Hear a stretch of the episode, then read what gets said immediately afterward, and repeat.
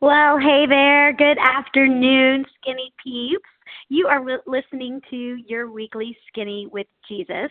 Today is December 12th, 2017. My name is Bevan Caramello, and I am so glad to be on this call with you today. We are in the middle of a series we've been doing for these last few weeks um, about healing and um, this this series we're calling it healing in the sending as we have been looking at different places in the bible where um, just that where we see healing taking place in the sending, meaning we see we see healing from God taking place when the people of God step out into the calling that is on their life and they go to where God is sending them. Okay, uh, today we are going to be in the book of Acts, and we are going to be in chapter 26. If you've got your Bibles with you, I'll give you a minute to turn there and then we are just going to read through it together. This is um, talking about uh, this is Paul, and he has gone in front of Festus, and then eventually ends up in front of the king, and um, he's he's trying to defend himself. So just to give you guys a little bit of background here, let's actually start in um, chapter 25 and we'll read through a few verses, skipping some every now and then, just to kind of get our minds around what is happening as we go into chapter 26. Okay, Acts 25, verse 1. It says, Three days after arriving in the province, Festus went up from Caesarea to Jerusalem, where the chief priests and Jewish leaders appeared before him and presented the charges against Paul. They urgently requested Festus as a favor to them to have Paul transferred to Jerusalem, for they were preparing an ambush to kill him along the way. Okay, so you guys kind of see what's going on here.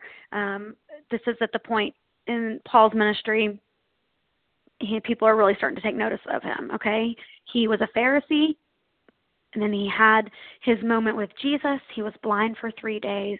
He surrendered his life, and um, he's now serving the Lord. Well, the Jews don't like it, and they are now um, they've taken him to Roman law. They want him convicted. And they want him sent back to Jerusalem though, because they actually want to kill him before he can even be found guilty or not guilty. Okay? So um, let's keep going. Let's look at verses 10 through 12. It says, so they've been, they've accused him, okay? And Paul answers the charges. Paul, Paul answers, says, I am now standing before Caesar's court, where I ought to be tried. I have not done any wrong to the Jews, as you yourself know very well. If, however, I am guilty of doing anything deserving death, I do not refuse to die. But if the charges brought against me by these Jews are not true, no one has the right to hand me over to them. I appeal to Caesar. Okay, after Festus had conferred with his council, he declared, You have appealed to Caesar. To Caesar you will go. All right, so he basically, Paul's you know, pleading for his life. He knows the Jews are out to get him. And so he says, Hey, I haven't done anything wrong. You can't hand me over to them for no reason. Okay, let's keep going. Verse 18, let's see, verses 18 through 22 says, When his accusers got up to speak, they did not charge him with any of the crimes. This is Festus talking now, okay? They did not charge him with any of the crimes I expected. Instead, they had some points of dispute with him about their own religion and about a dead man named Jesus, who Paul claimed was alive. I was at a loss how to investigate such matters, so I asked if he would be willing to go to Jerusalem and stand trial there on these charges. When Paul made his appeal to be held over for the emperor's decision, I ordered him held until I could send him to Caesar. Then Agrippa, this is the king, said to Festus, I would like to hear this man myself. And so Festus replied, Tomorrow you will hear him. Okay, so Paul is now going to go and talk to the king um, in order to avoid these charges that have been brought against him because really he hasn't broken any laws. The Jews are just mad because he's claiming Christ was resurrected from the dead and that Christ is the Son of God. And they don't like what he's saying and they want him silenced. And we've already seen they will use whatever powers that be, including the Roman government, the Roman um, legal system, to squash anything they don't like. Right? That's how that's what they did to Christ himself. That's how they had him crucified. Okay. So now we are heading into the meat of our time together today in chapter 26. Okay, really listen here because this is now we've got the background story. Now we are headed in to that healing in Paul's sending that we're looking for today. Okay? Acts 26 1 says, Then Agrippa said to Paul, You have permission to speak for yourself. So Paul mentioned, uh, motioned with his hand and began his defense. King Agrippa, I consider myself fortunate to stand before you today as I make my defense against all the accusations of the Jews, and especially so because you are well acquainted with all the Jewish customs and controversies. Therefore, I beg you to listen to me patiently. The Jews all know the way I have lived ever since I was a child, from the beginning of my life in my own country and also in Jerusalem. They have known me for a long time and can testify, if they are willing, that according to the strictest sect of our religion, I lived as a Pharisee. And now it is because of my hope in what God has promised our fathers that I am on trial today. This is the promise our 12 tribes are hoping to see fulfilled as they earnestly serve God day and night. O King, it is because of this hope that the Jews are accusing me. Why should any of you consider it incredible that God raises the dead? I too was convinced that I ought to do all that was possible to oppose the name of Jesus of Nazareth, and that it and that is just what I did in Jerusalem. On the authority of the chief priests, I put many of the saints in prison. He's talking about Christians. And when they were put to death, I cast my vote against them. You guys, the very first martyr, Stephen, who was stoned to death, Paul was standing there and gave the go ahead for the people who stoned him. That was a disciple, one of the original 12 of, of Christ. Okay, let's keep going. Verse 11. Many a time I went from one synagogue to another to have them punished, and I tried to force them to blasphemy. In my obsession against them, I even went to foreign cities to persecute them. Okay, so in other words, Paul's saying in defense of of these charges against him, he's saying, "Listen to who I used to be. It's not like I came about this lightly. I used to be one of them. I was a Pharisee. I was raised the way these people were raised. I believed as they believed, but I know something they don't know. I've seen something they haven't seen yet. I know Jesus now, and it's my job to tell other people about him, whether they like it or not. Listen to who I used to be. That's what he's saying, okay? All right, verse 12. On one of these journeys, this is Paul talking still. On one of these journeys, I was going to Damascus with the authority and commission of the chief priests. In other words, these leaders that are now persecuting him are the ones that sent him to persecute Christians. He went with their authority to do all the things he was doing.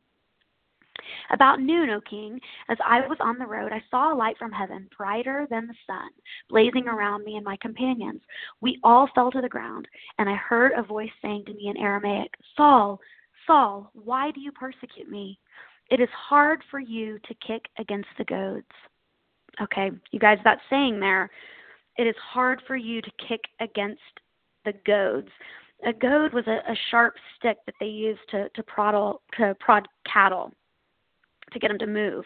And and so basically kick against the goads what Jesus is saying to Paul there. Saul, Saul, he's still Saul at the time when Jesus is saying it. Saul, Saul, why do you persecute me? It is hard for you to kick against the goads. In other words, Jesus is saying, um, You're only hurting yourself here. Fighting me the way that you are, you're only hurting yourself. You're kicking against the goads. Okay, verse 15. Then I asked, this is Paul, Paul asked, Who are you, Lord? And Jesus answers him, I am Jesus, whom you are persecuting, the Lord replied. Now get up and stand on your feet. I have appeared to you to appoint you as a servant and as a witness of what you have seen of me and what I will show you. I will rescue you from your own people and from the Gentiles. I am sending you to them to open their eyes and turn them from darkness to light and from the power of Satan to God, so that they may receive forgiveness of sins and a place among those who are sanctified by faith in me. Okay, so here it is. this is it, guys. This is our meat for today. This is what we're really trying to get after. Here is the sending. Okay? Here is the healing. Did you guys catch that in verse 17? It says, I will rescue you from what? From your own people. Remember earlier? You guys, this is a spiritual healing that we're talking about for Paul right here. Rescued from his own people. Remember earlier in chapter 25, we read, I'll read it for us again. It's verse 24. It said, the whole Jewish community had petitioned me. This is Paul talking. The whole Jewish community had petitioned me about him in Jerusalem and here in Caesarea, shouting that he ought not to live any longer. So, you guys, the whole Jewish community wants him dead. And we didn't we didn't quite get to that verse earlier. We stopped in 22. That's 24. But that's where we were headed as he's going to stand trial. The whole Jewish community wants him dead. Can you imagine? This is the community he was raised in from a child, that he had given his life to. This is the community that he really thought he was serving God when he was persecuting Christians. He loves the Lord and he had to have loved his people. But they want him dead. They don't just want him like to be quiet. They have had enough and they want him dead. And yet what do we see there in Acts 26:17? Where's this healing going to happen? Jesus says, I will rescue you.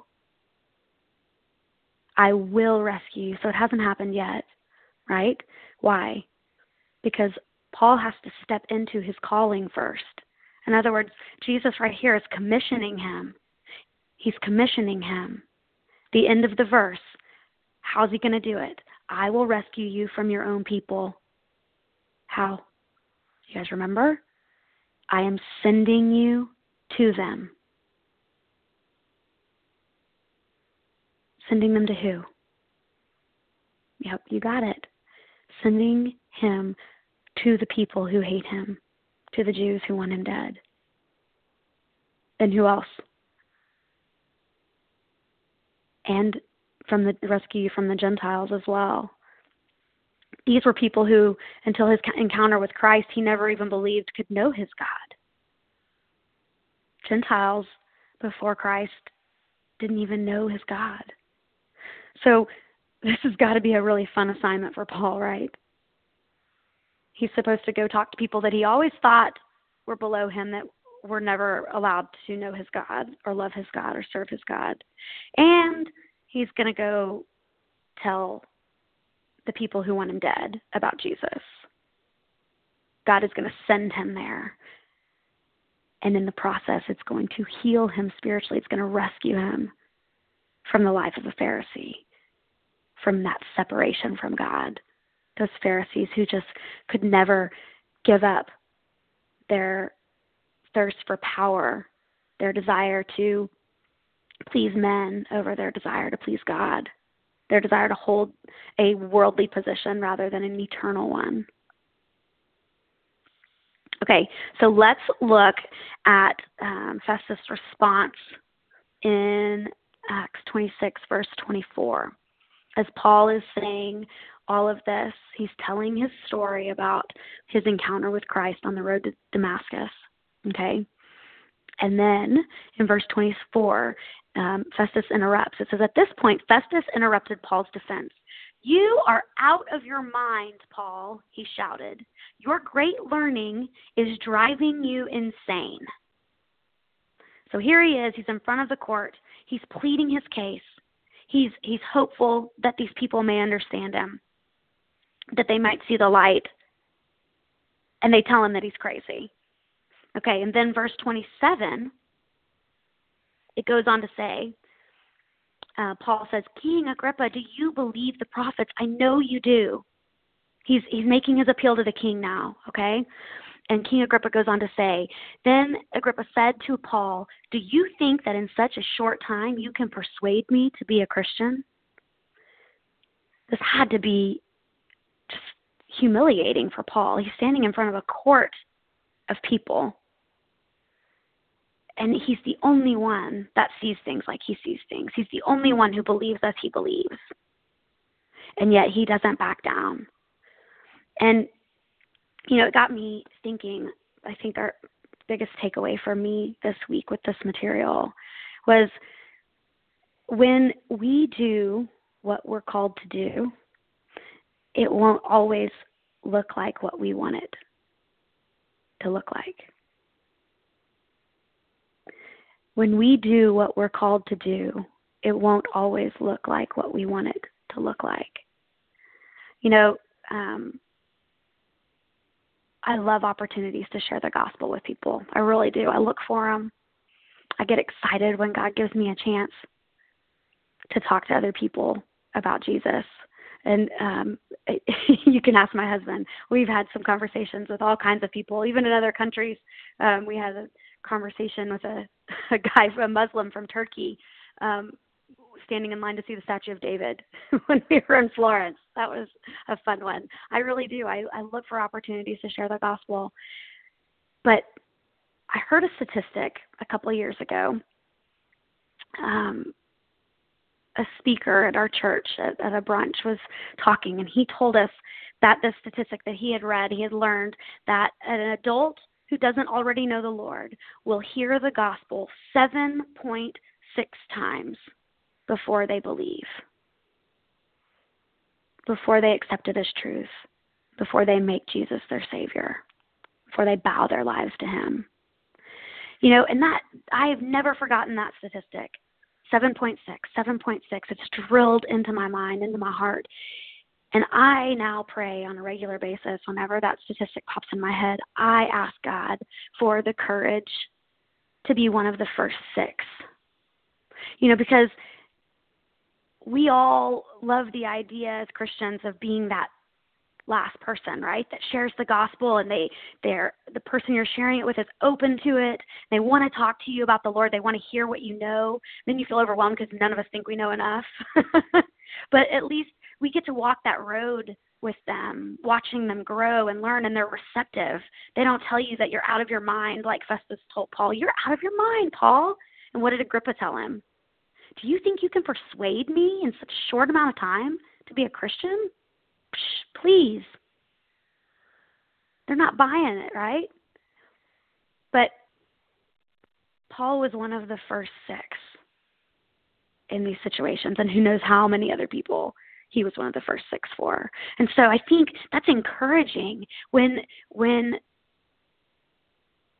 somebody isn't receptive to the gospel that you're sharing Remember, they're not rejecting you, they're rejecting Christ in you. They're rejecting his message, not yours. And so you don't have to carry the burden for that. You don't have to bear that weight. Thank God for the courage to have been one of the first six and then ask him to put the next three, four, five, however many more people it's going to take in that person's path so that they come to know Jesus. 7.6 times. I love I love that number um, because it gives us something to shoot for, right? So, well, you know, I um, I love Paul, and um, I love his I love his story. I love how he's just such a great example of how far gone um, we can be, and God still um, can take even a wretch like me, even the biggest sinner, even the one who was persecuting Christians to the point of death, and change a heart of stone to a heart of flesh, and use any of us for His glory if we surrender if we'll step out of our comfort zone and if we'll go and do what he's calling us to do if we'll step into the calling that is on our life. And so that um, that is where we are going to wrap up for today. I hope you guys see um, Paul's spiritual healing here that took place in the sending, that, that Jesus sent him, and in the process of that, he rescued him from a life uh, as a Pharisee and a life, uh, an eternity in hell um, if Paul had never come to know him as king. So, next week, too, um, we have something really special for you. Um, a friend of mine, a really good friend of mine, who works in women's ministry, has worked at several churches across the country um, in women's ministry. She is actually going to be a guest speaker with us on our call next week, and she's going to be continuing. She's going to be talking through another part of the book of Acts and, and also sharing with us um, some things that God has been showing her about Paul's life and about the healing um, that, it, that took place in Paul's life, and, and then some healing that has taken place in her life as well. So I'm really, really excited about that call next week. I hope that you will tune in for it um, and or tune in for the playback, whichever is the most convenient for you. On that note, will you pray with me? Let's close this out. Father God, Lord, I just um, I thank you so much, Lord, for this time on this call today. I thank you for each person who's listening to this call or who's going to listen to this call in the future. Lord, I thank you for your word, for your truth, Lord, that um, speaks to us and changes us from the inside out. Lord, I thank you for the calling that is on each one of our lives, and I thank you, Lord, um, for the healing that is available to us when we step into that calling, the healing that is in the sending, Father God. I pray that you would be with um, each person, each member of the skinny, Lord. Each person that's going to become a part of this ministry, I pray that you would watch over them and protect them, bless them in this in this Advent season, heading into Christmas. Lord, help us to all be mindful of you and look for opportunities to give more than usual. Look for opportunities to serve. Lord, help this to be just a season of worship for all of us as we uh, lay our lives before the infant King, Father God. It's in Jesus' name we pray. Amen. All right, Skinny Peeps, thank you so much for being on this call with me today. Like I said, special guest speaker next week, so I hope that you will tune in again next Tuesday at 2. We'll be right back here again, same time, same dial in number. And then, as always, I post these calls on the Weekly Skinny Facebook page. Right after we get off of the phone, I'll post the recording there under the Files tab. If you are not already a member of the Weekly Skinny Facebook page, I encourage you to find us there. It's so easy. All you've got to do is search Weekly Skinny in Facebook and then add yourself there, and I will approve it. All are welcome. The more the merrier. So feel free to invite your friends, your family, your team members, anybody who you think would want to plug in and be a part of this with us. Uh, like I said, all are welcome, and so um, I would I would love to see this just continue to grow. And for now, that is all I have. So I will be right back here with you again next week, Tuesday at 2. In the meantime, I will be praying for you and yours. Bye now.